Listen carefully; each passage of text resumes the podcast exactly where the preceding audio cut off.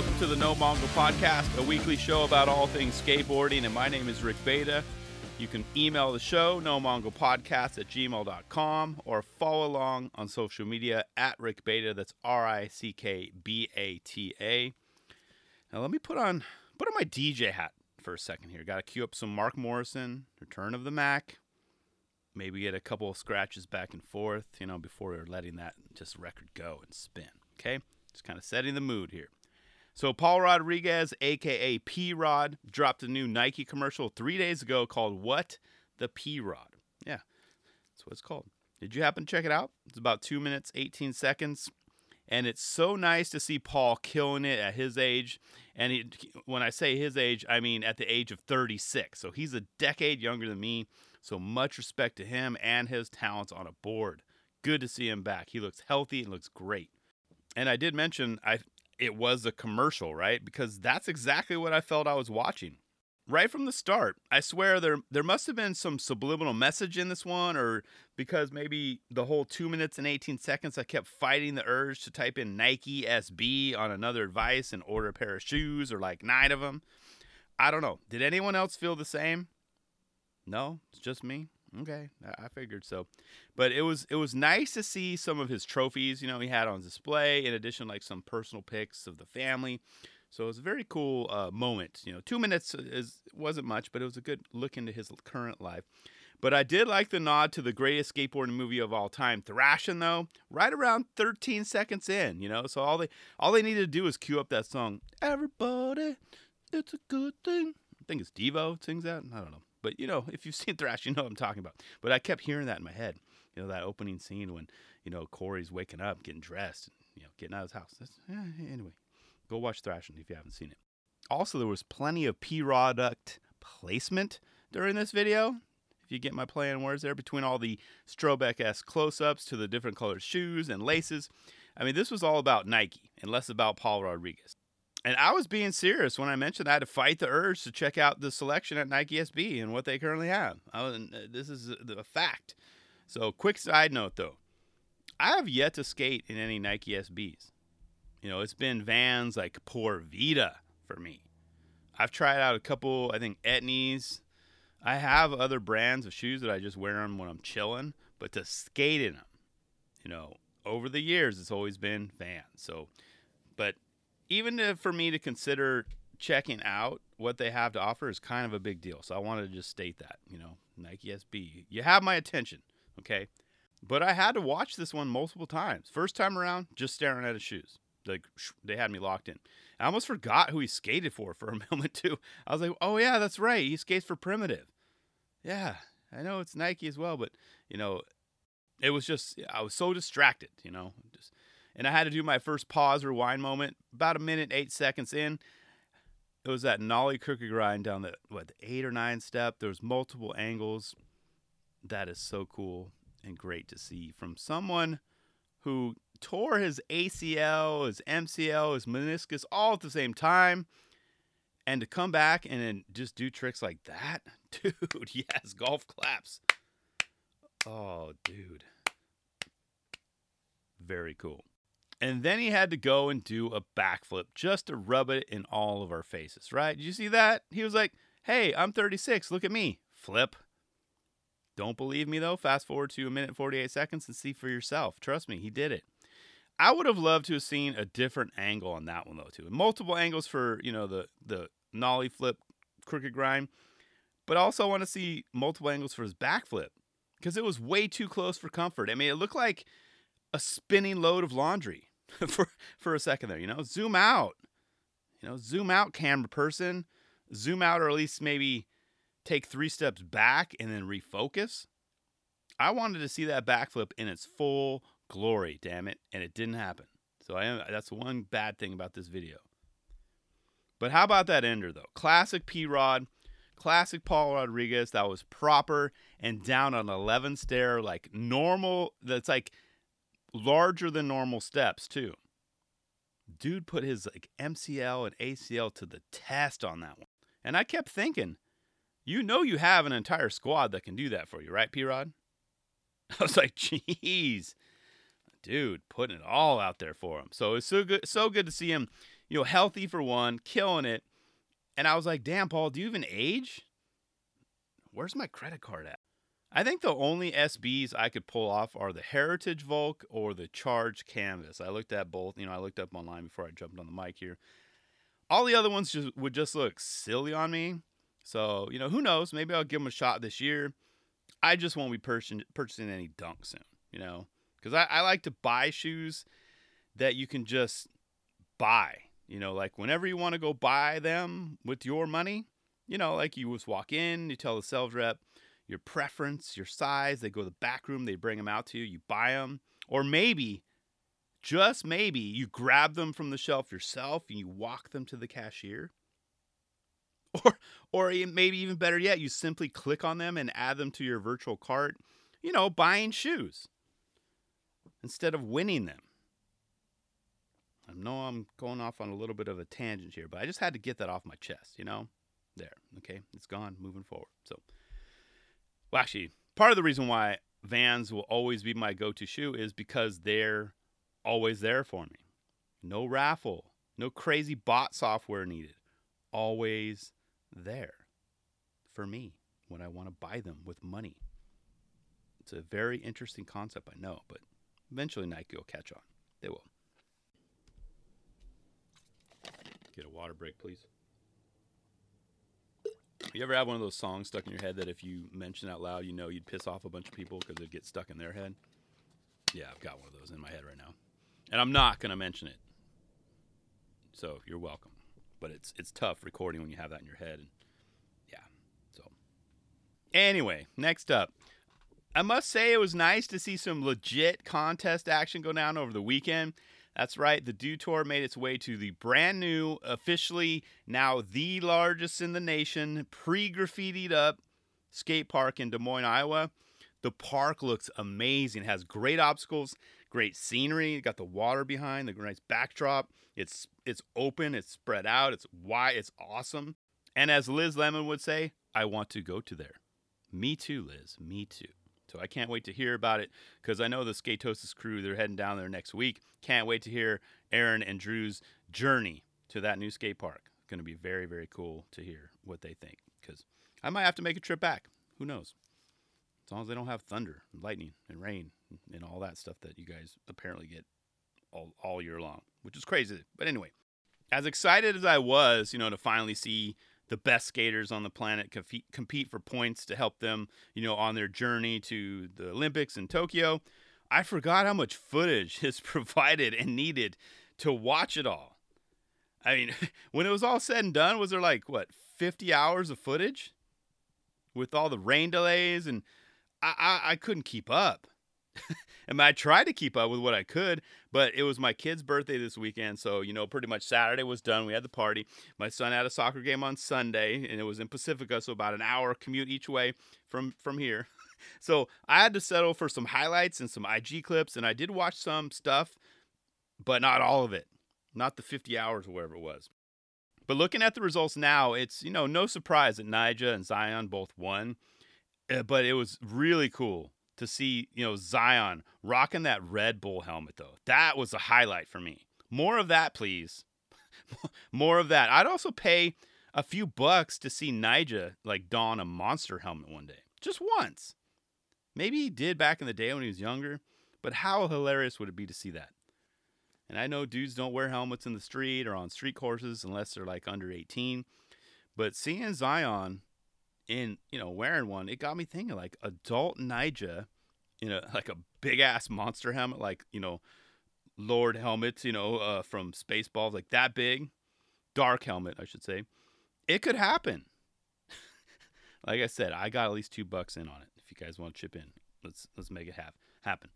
But how fired up was Zion? It's kind of a rhetorical question, but obviously he won but he brought like the Red Bull energy to the entire event, both on the course and off. Like he was just clapping, just pumping everyone up. Like you could feel his energy through the screen. So look out, world. Zion is coming. And all I have to say is if you're anti contest, like anti Olympic still, maybe give just just Zion's winning run like a gander and see if he changes your mind. That's what it's all about. Look at the passion in his eyes. Look at how fired up he is on the course and off the course. And look how excited he is to be representing his country for the entire world to see. That's why I love contest skating, especially a big one like the Olympics coming up. That right there. I'll be sure to link the video of that his run in the show notes. Check it out. Like I said, just one. If that if you're on the fence, you're like, I don't know, Rick, I kind of want to like contests, but I then I don't. That one might help you. So check it out. I got I'm trying to help you out. So that's the best as best I can do. Pamela Rosa and Sakura Yosozumi won the women's events. So even Sakura got emotional too. She killed it. Killed it. And there was a, a moment after she won, or basically was going to win, because a couple of riders had to finish their runs. She was typing up probably on her IG or something, not in the moment, and her mom kind of snatched her phone from her hand, just kind of keep her present to take it all in. Look, you got you can text, you know, whomever that is later. But that was a cool moment. It's like, whoo, the mom's like, she was on the jumbo screen. Oh, snap, take that out, take that out of your hand. Tia Pearl got first place in the adaptive street final, and I was bummed, very actually frustrated, as I could not find any footage of it anywhere. And I wanted to watch the whole thing. I looked at a bunch of the videos on YouTube. I mean, they were very thorough. Uh, the Dew Tour, uh, they had the highlights, they had the full contest, like 9, 10, 11 hours per video, but nothing. So, like I said, I watched tons of the hours. I mean, I skimmed through to find it. I couldn't find Tia Pearl's footage. So if they could just make it a little bit easier in like sorting through all of that copious amounts of footage, that would be great. That'd be awesome. But on a side note too, if there is footage out there of the women's adaptive contest, please send it my way. I don't know how I missed it. I I seriously was looking hardcore for it. I I couldn't find it. Maybe I was just tired. Like I said, it was a long weekend. I don't know, but it'd be cool to see those. If you guys have seen it and have it, please send it my way. That'd be awesome. But I did watch all of the men's adaptive though, and that did not disappoint. Was so, especially coming off last week. You know, I was bitching about how just I had a rough week skating, and I was like, damn, you know, ever have those weeks where you just feel you suck?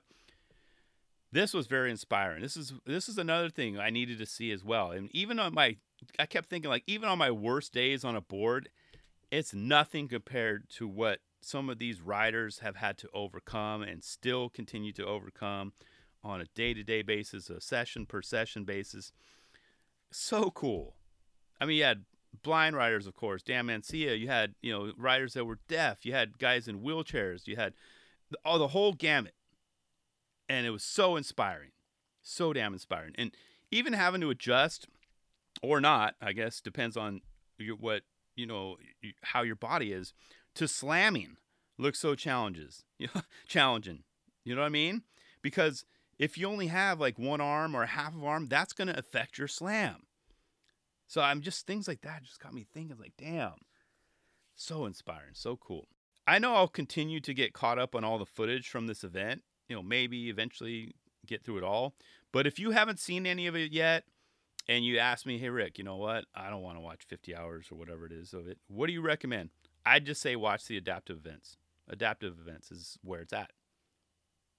Just start there because they were amazing. Very good. It was great skating, great trick selections. That's all I got to say. Start with there. And and I know what you're thinking. You're probably thinking too right now. You know, that's great and all, but you haven't mentioned who won the men's adaptive street and park finals yet. Did you forget? No, I did not forget.